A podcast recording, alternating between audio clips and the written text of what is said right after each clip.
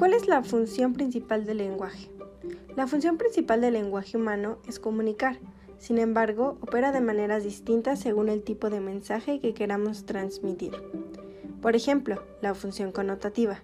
Sucede cuando el emisor emite un mensaje del cual espera una respuesta, acción o reacción de parte de su receptor. Por ejemplo, preguntar, ¿hiciste la comida? Existe otra que es la función referencial. El emisor elabora mensajes relacionados con su entorno o con objetos externos al acto comunicativo. Es el tipo de función característica de los contextos informativos enfocados en transmitir el conocimiento. Por ejemplo, el fuego es producto de una combustión. La función emotiva. Esta está enfocada en transmitir sentimientos, emociones o estados de ánimo o deseo. Por ejemplo, qué bien me siento hoy.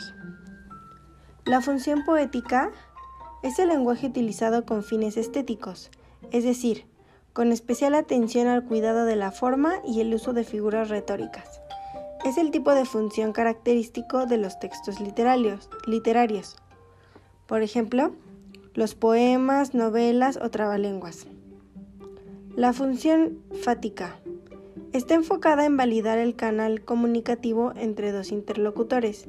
Sirve para iniciar, mantener o finalizar una conversación.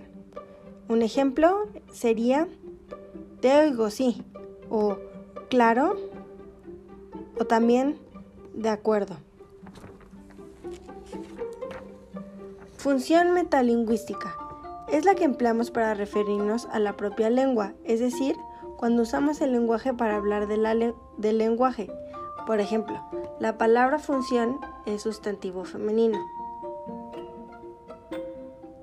Con referencia para obtener la siguiente información, utilice el libro Lenguaje y Comunicación.